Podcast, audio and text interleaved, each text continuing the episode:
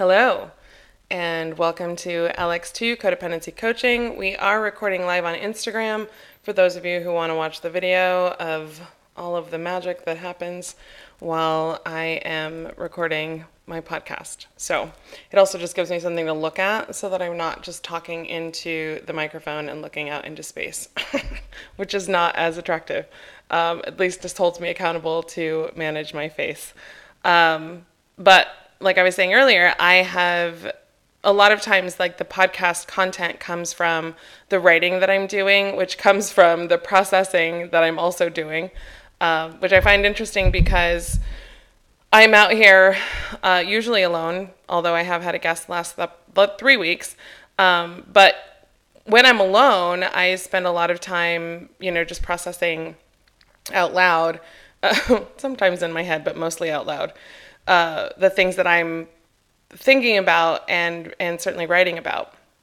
And so uh, the last couple weeks, I've been really kind of going through and processing like grief and how codependency shows up in relationships. When my sister was here, it was like kind of the origins of my codependency and like how I was raised and you know the family that I grew up in and the things that I experienced while I was growing up. And so um, lately it's been about how codependency shows up in romantic relationships. And so I sat down and wrote um, a couple essays in the last two, like week or so. Um, I wrote one at the end of last week on uh, grief, and it's actually posted on my website because um, I'm starting to do the blog things. I said that I was going to, and now I'm holding myself accountable to publishing things on the website. Um, but today I wrote about codependency specifically in romantic relationships and kind of how it shows up. And um, I was trying to find a balanced perspective so that it's not just, you know, kind of a cautionary tale on how codependency can be really prevalent in a romantic relationship, uh, especially after the kind of the newness and the shininess wears off uh, which happens like when we are initially attracted to someone you know we're attracted to someone physically and emotionally and mentally and we're stimulated and you know if we're doing physical things then it's kind of clouded with uh, pheromones and hormones and endorphins and so we're like super excited about the other person. And oftentimes what we're going to miss is red flags. So it's uh, it's kind of a treacherous time if you think about it because you know we're all excited and and uh, I think in the movie Bambi talks about the word twitterpated, uh, super motivated to like spend time with the other person and get to know them and um, and oftentimes we're on our best behavior right like we're especially when we're actively like dating or trying to pursue a romantic relationship we are showing what Chris Rock likes to call our representative. So it's like all the cool, fun things about us that we want to highlight and show when we are, you know, kind of pursuing something romantic. And we, you know, we're in a good mood because we have all these endorphins flowing, so we want to be like, you know, I am great at all these things and we say all the words of like these are things I'm interested in and these are things I want to do and these are this, this is the person that I am. And oftentimes there's some truth to that, but it also is this is the person I want to be and I want to show you and highlight all these great things. Um, I often recommend that you know you spend a couple seasons with someone to really see their true potential. Um, you know, first dates, great job interview. You know, someone is like really sweet and kind and generous or whatever.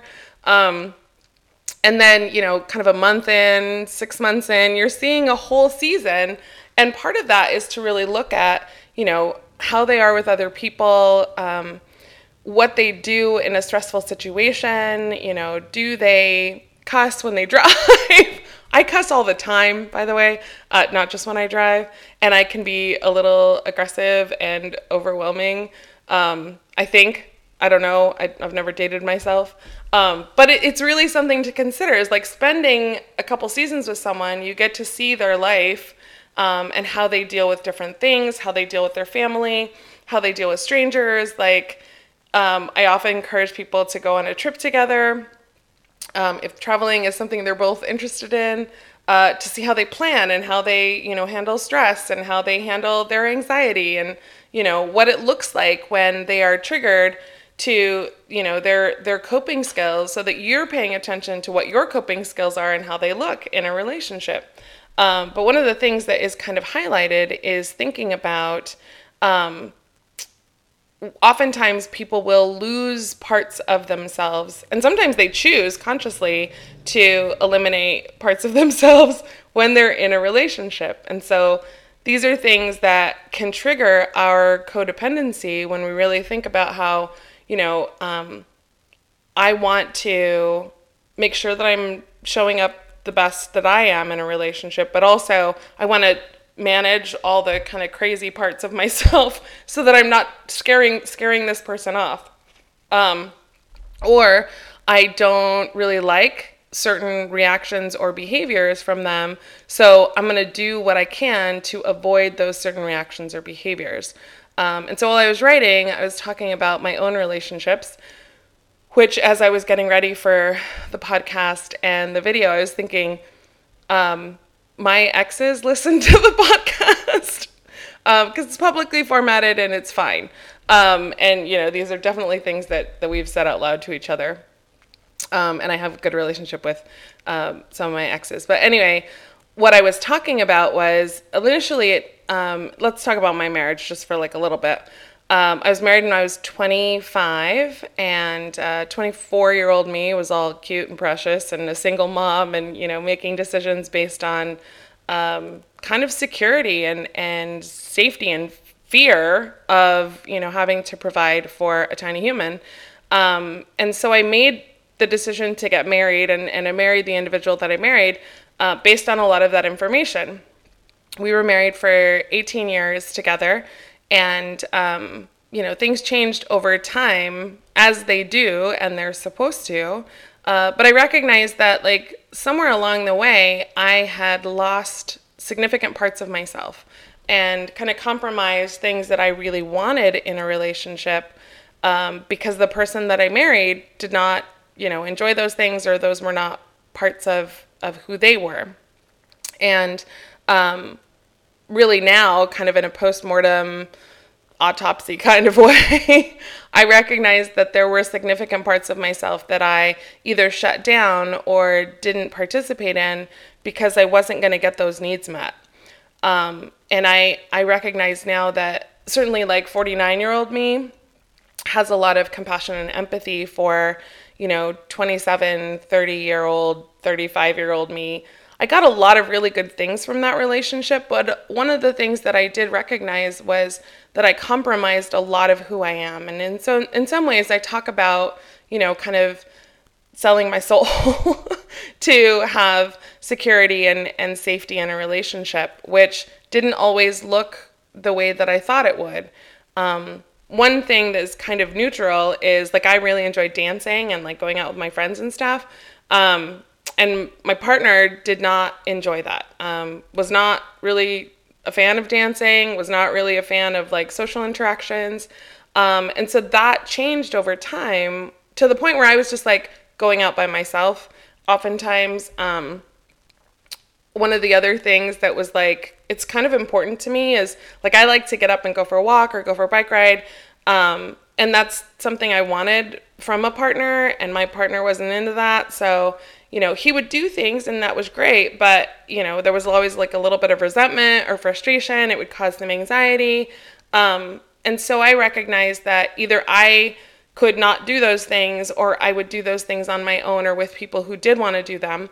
Um, and so those were parts of myself that I was willing to compromise. Um, you know, there there are red flags that we miss oftentimes in the beginning of a relationship because we are so overwhelmed with like oxytocin and um, endorphins, dopamine, serotonin, all those things are happening. And so we just think that the other person is like cute and fun and aren't they great, which is awesome. And I, I want that. I think that that's really important to highlight.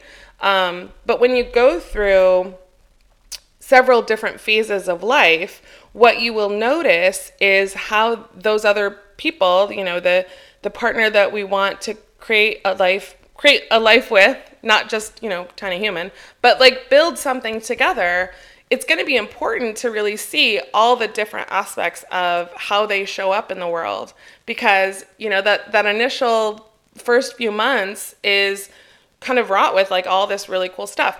That being said, there are lots of re- relationships that start and then like significant things can happen in the beginning, which kind of lock you into um, kind of a stress response. So, um, you know, I have worked with couples kind of throughout my career. And one of the things that I like to do initially is to kind of talk about their history. Because people don't come to therapy generally um, at the initial parts of a relationship because things are great and you know they're really meeting in the middle and, and able to compromise and work through things. Uh, people don't show up in my office until things are kind of challenged. What i do recommend is certainly before making like long-term commitments to each other it's a good idea to have a neutral party kind of assess the, the parts of the relationship that maybe aren't working as well as you know you think they are. Or maybe you're seeing some things that could look like flags they could be yellow, they could be red, you're not sure. Maybe talking to someone outside of your circle to kind of get a neutral and unbiased perspective. Um, so, when I worked with couples in the past, oftentimes we would initially talk about the history. Like, how did you two meet? Like, what drew you to each other? What were you um, motivated by, you know, when you're spending time together?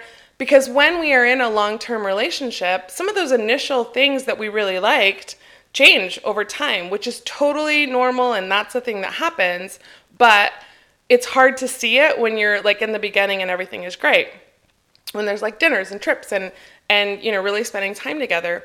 If there are external factors like, you know, you're dealing with grief or loss or death, change of jobs, um, different circumstances, you're going to see a more highlighted example of who that person is when they're dealing with stress, which I encourage um, it is an opportunity to really recognize how your partner deals with stressful things um, and how can you be supportive without losing yourself right? Because oftentimes in relationship we want to be supportive we want to be accepting we want to you know we just really care about this person that we're spending time with. And so we're you know doing all these things to spend time with them and and really be supportive and, and helpful. But somewhere along the way it, that can turn into stuff that builds resentment. We'll get to resentment in a minute. Um, but that's why I encourage people spending, you know, significant amount of time, not just like the two of you one on one the whole time, but really learning about stressful times and how they got through those, um, building different parts of how you're communicating and actually encouraging kind of conflict or you know, having differing opinions. So, kind of kind of back to my, you know, initial relationship, we never fought. That was not really something we did often. I um, I can be a conflict oriented human, uh, but I tend to be conflict avoidant. So I don't like to have conflict. I don't like to fight with my partners. I will probably shut down or not engage rather than having a helpful communication that says, hey, I'm feeling stressed or I'm feeling overwhelmed or I don't really like it when you do this thing or that thing, um, I just won't say anything. I'm better at it now, but um, initially and certainly when I was younger, I would just shut down. Um, and because of the family dynamic that I grew up in, conflict was not safe or healthy for me um, because it was usually somebody else yelling, and that was not really a good way to kind of build communication and compromise. Um, in my second relationship, after I left my marriage, um, I was dealing with someone who was really good at conflict, actually, had it a lot. Um, and so, what I knew t- to be true about myself is I'm not going to argue about dinner. I'm not going to argue about um, what we're watching or music we're listening to. I'll just not do it. Um, and I, again, was like selling parts of myself or, you know, cutting those pieces off to get my needs met, which was to be in this relationship or to stay in a situation that was better than what I was leaving, right? None of these relationships were super toxic or violent or abusive per se, um, but they were not healthy for me. And so, what they did teach me is that I was probably better off by myself than in these relationships, but I didn't think that at the time. So I stayed in them for probably longer than I should have. Um, and again, I, I lost parts of myself. Now, these are kind of neutral examples. Um, what I'm not encouraging is people to stay in, in relationships that are like super violent or toxic um, or abusive, but really recognizing that people will stay in those because they're better than the alternative. And the alternative is usually to be by themselves or, um, you know, to not have your needs met. and I'm talking, you know, base needs like housing and um, security and safety and those things. So I'm not encouraging anybody to just like jump out of a relationship. I'm just saying that this is how codependency shows up. When you are in a relationship with somebody that you care about, you're oftentimes going to sacrifice parts of yourself um, and for me, it's, you know, these tiny cuts that eventually turn into big compromises. Um, and what I know to be true about myself is if there's conflict, I'm going to avoid it. And I'm not necessarily as good, though I have learned over time, to communicate my needs and feelings. Oftentimes I'll just be like, okay, well, I guess we're not doing that, or I guess we're not having that in this relationship. Going out with my friends, going dancing, um, classic example is I like I well before now I used to be a lot more extroverted and social, um, and so I like to have parties, big parties, little parties, uh, get-togethers, whatever. Um, and so my ex-husband would help me set up with a party and like help me make food and do all the things, and then classically would disappear when other people got there. Um, and so, you know, he'd go into the bedroom and get on the computer, or whatever. And one time, my girlfriend went to go get her coat and didn't realize that my ex-husband was in there. she was like, ah, Bill's in the room. Um, and I, yeah, that's where he hangs out during the party. And then he'll come out after and help clean up and do all the things, which is fine. Like that, that's a really helpful way um, that we were able to find a compromise. But if I was going to go to a party or if I was going to go to an event or a function, he didn't want to go. Um, and I could be really kind of regret- resentful and passive aggressive about that, or kind of insist that, like, once a month, could you go out with me? Um, and at a certain point, I just started going by myself. It was just easier. There was less conflict. I recognized that's not a thing he enjoyed. There were other things that we enjoyed doing together, like we would go to shows and concerts and stuff. Um, but if it was an interactive social engagement, he wasn't going to go. My second partner, he didn't go to any of those things, and I'd invite him. You know, I remember one year specifically for my birthday, um, my friends were having a party for me, and he conveniently got sick. Um, or he got drunk and then didn't end up going. So it's those kinds of situations where you start to recognize that we are actually enabling someone else's behavior if we continue to compromise ourselves in those situations. And it's really kind of challenging if you think about how we contribute to it because we want to stay in a situation rather than disrupt you know, our lives or the normal that we have kind of established with someone. And none of this shows up at the beginning. And if it does and we ignore it from the beginning, that's a whole different animal, and we'll talk about that later. But um, it is something to consider that when we want to be in relationship with someone, we're going to do and show up as the best version of ourselves, right? Most people don't go on dating apps or start meeting people, you know, in a shitty time of their lives. Sometimes that happens, but oftentimes we're going to show up with our best representative and be like, hey, I like all of these things. I like hiking. You like hiking. I like going to football games. You like football games. You know, and even if I don't, I may be like, show me more. Tell me more about that. What's that like for you? Um, and I may be willing to like go and check that out. Um, and who knows, I may be into it. I didn't pick my team until maybe about four years ago. Still don't watch games. It's not something I do. Um, but I tell people up front, like, I'm not a sport human. If you want to do that, I love that for you, but I'm probably not going to do that.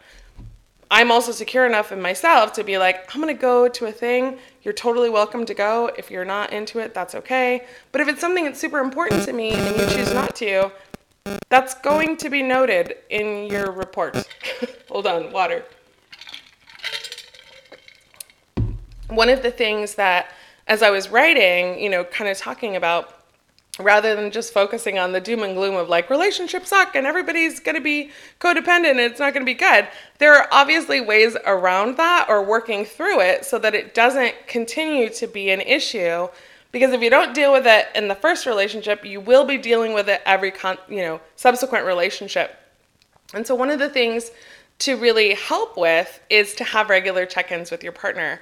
Um, and so for my ex-husband and I, you know, we'd have five-year check-ins where we'd be like, "Hey, is this working for you? Is this not? You know, kind of giving me your feedback on where you are today." Um, or where you are in the last five years. What really worked in our relationship? What do we need to work on? Um, and then, you know, seeking out external help if there's something that could be worked on or or um, tweaked a little bit so that it is a successful relationship for both people or multiple people that are in it. Um, but really recognizing that change happens over time, whether you want it to or not, right? And so we are going to be reactive to the stimulus that happens in in a relationship and especially if it's a long-term relationship and that's the goal right? Um, is to recognize like how people are dealing with the stress of financial challenges or um, loss or change in job or moving or you know all of these things that can happen in the multiple seasons of a long-term relationship. You may not know that you know you get really anxious and overwhelmed and reactive when you know there's a sudden change in your job or a sudden change in your life circumstance. At a certain point in my marriage um, my siblings of which there are many would come and stay with us. I have a different reaction to each of them. And so you know my ex-husband didn't realize that, that he would be dealing with not just me and my child but it would be like my entire family at different points. Um, and he didn't grow up in a big family, and so that was definitely uh, a different bit of a stressor. Culturally, we're different, and so um, if you've ever been around a Latino family, there's a lot of noise, especially if it's a big family. We are very vocal in our uh, emotional response, and um, yeah. I turn into a very different person when I am around my family, and especially when there's multiples of them around. Um, and so that was something that he had to get used to was really recognizing that I get super anxious before a family function. Um, there's a lot of drinking usually, uh, not always, but that did happen. Um, and then I have to de-stress. I'm exhausted. I'm probably cranky. Like you know, all of those things will be indicators of how you are dealing with your partner in relationship. Um, and then raising a child together, like there's a lot of layers of things that happen and change.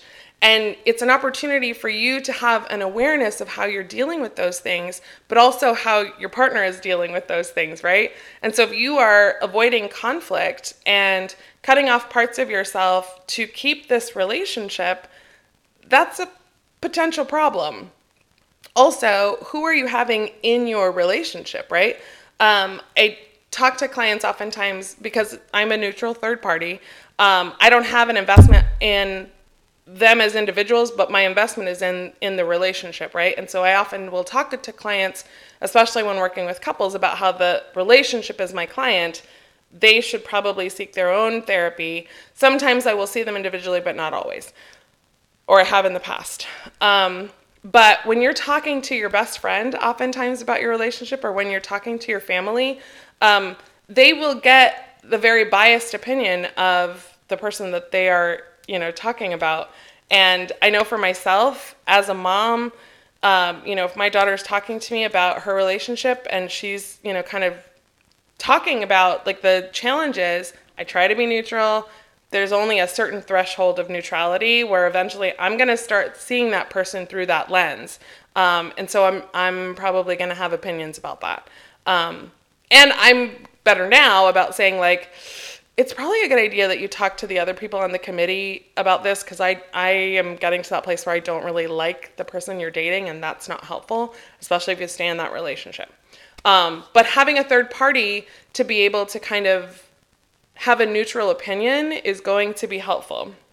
Um, going to therapy is really helpful to learn, you know, better communication skills, really recognize where your conflict style comes from, uh, looking at how are you asking for your needs are you asking for your needs you should have needs in the relationship and you should be able to ask for them um, and if the other person can't meet them that's okay but you know, either you're finding alternative ways to getting those needs met, or maybe you're not in the right relationship. So these are all things to keep in mind when you are, especially doing the codependency work, is have you lost yourself? Have you lost the things that you like, the things that you used to really enjoy doing because you don't do them for and with your partner? Um, and so those are things to pay attention to. Um, I know for myself, like I recognize now, I was doing a lot of things by myself or with other people. And it came to a point where it was like, I would actually rather do these things with that other person or these other people than with you. And if you are not in a place to be able to do these things with me, then maybe this isn't the right relationship dynamic for us. Um, and so, obviously, in those two relationships, I left them. But what I did recognize is that I stayed probably longer than I should have. And I built up a lot of resentment and anger towards these humans who were just showing up as the humans that they are. They weren't doing this to me, that's just who they were, and I missed it. Or I saw it and avoided looking at it, right? And so I think I've talked about on the podcast before. Um, you know, my toxic type is emotionally unavailable. it's my favorite kind. Um, but in a lot of ways, I became emotionally unavailable in those relationships. And that's 100% on me. Um, and so, really recognizing when you are triggered to withhold parts of yourself, or you're cutting off or changing the dynamic of who you are and how you show up, that's your codependency, right? There are definitely ways of working through it. And and certainly in in the writing that I've done, there are questions that help so that you can start to increase that awareness, right? Because if your goal is to be in relationship, you're going to have to work on showing up authentically and being the best version of yourself. That's not easy because sometimes if we're not accepting or loving of those parts of ourselves that maybe aren't aren't the best, right? I have my own shitty coping skills. I'm still working on them, but I need to work on them with me first and not in relationship, right? And so those are things to pay attention to. Once I start posting more of the blog things on the website, you can start doing that work too. Um, but hopefully, having this conversation or this, you know, watching the, the video or listening to the podcast, you have an opportunity to start to pay attention to either your current relationship or relationships in the past that didn't work out and then recognizing why it's not always the other person. Oftentimes, we are teaching them how to interact with us. And I know for myself, like, I shut down. I will stop talking um, because I, I want to avoid the conflict. Like, and I don't want to hurt the other person. Like, especially if I'm in a relationship, and obviously, we're going to be in relationships with people we care about. Um, but I, I don't want to hurt their feelings. Like, I don't want them to feel sad or frustrated or anxious or all of those things. But I will stop engaging in parts that are authentically me. Um, I am better at it now than staying in something that is just not healthy. Um, but I can tell you that, like 27 year old me, even 45 year old me, was not really good at recognizing that dynamic. Um, and I'm, I'm using, again, neutral examples. Um, there was addiction in both of my previous relationships um, and codependency in the former versions of like how people defined it. Um, my first al-anon meeting was it al-anon? Um, that i went to was because my ex-husband was an alcoholic. Um, and so that's kind of where i learned about codependency. Um, and then certainly through my work continued to work on how it shows up, not just with addiction, right? Because it's going to show up in a lot of ways, and it usually shows up in our family of origin um, in terms of how we want to keep ourselves safe or what we will do to get that acceptance or validation um, or just to be loved, right? And so I'm going to, or I have in the past, definitely adjusted who I am in those relationships to be able to stay in them, uh, which is not helpful. And it also is not helpful for the other person because they think, cool, you're just going to do whatever I want. Awesome. Then we'll just, you know, it'll be the you show, um, which is not helpful, again, because you're going to start to resent them. You're going to start to be frustrated. You're going to start to react from that place of, I do all of these things for you because I expect you to love me and you don't love me in the same way and I'm not loving myself when I'm in this relationship. So, that is your nugget for today. Um, I am hoping to continue to uh, create content, um, lots of things. I did want to add just one other little piece. Um, and that's the idea of loving someone's potential, right? So when when we show up in those initial kind of dating situations, we are showing up with all this potential. And oftentimes people will talk about what they like or who they are or who they want to be in the relationship and it shows all this potential. But the reality is that potential only goes so far. And there are actions that kind of follow up with that. One of the things that I love about um, certainly who I am now is I am more inclined to pay attention to what somebody says and also what they're doing, right? Because if they say one thing and they're doing that, that creates a lot of trust for me, and I see a lot of integrity in that. Um, but if they're doing, or if they're saying one thing and then doing something else, or not doing something, then there's a misalignment there. And so if we're like, okay, well, this is what they're saying, maybe they'll do it, and they don't, like that creates resentment, that creates frustration. Um, but the other piece is that if you are pushing them to to do it or to to follow through and they're resisting what you're creating is guilt and shame for them.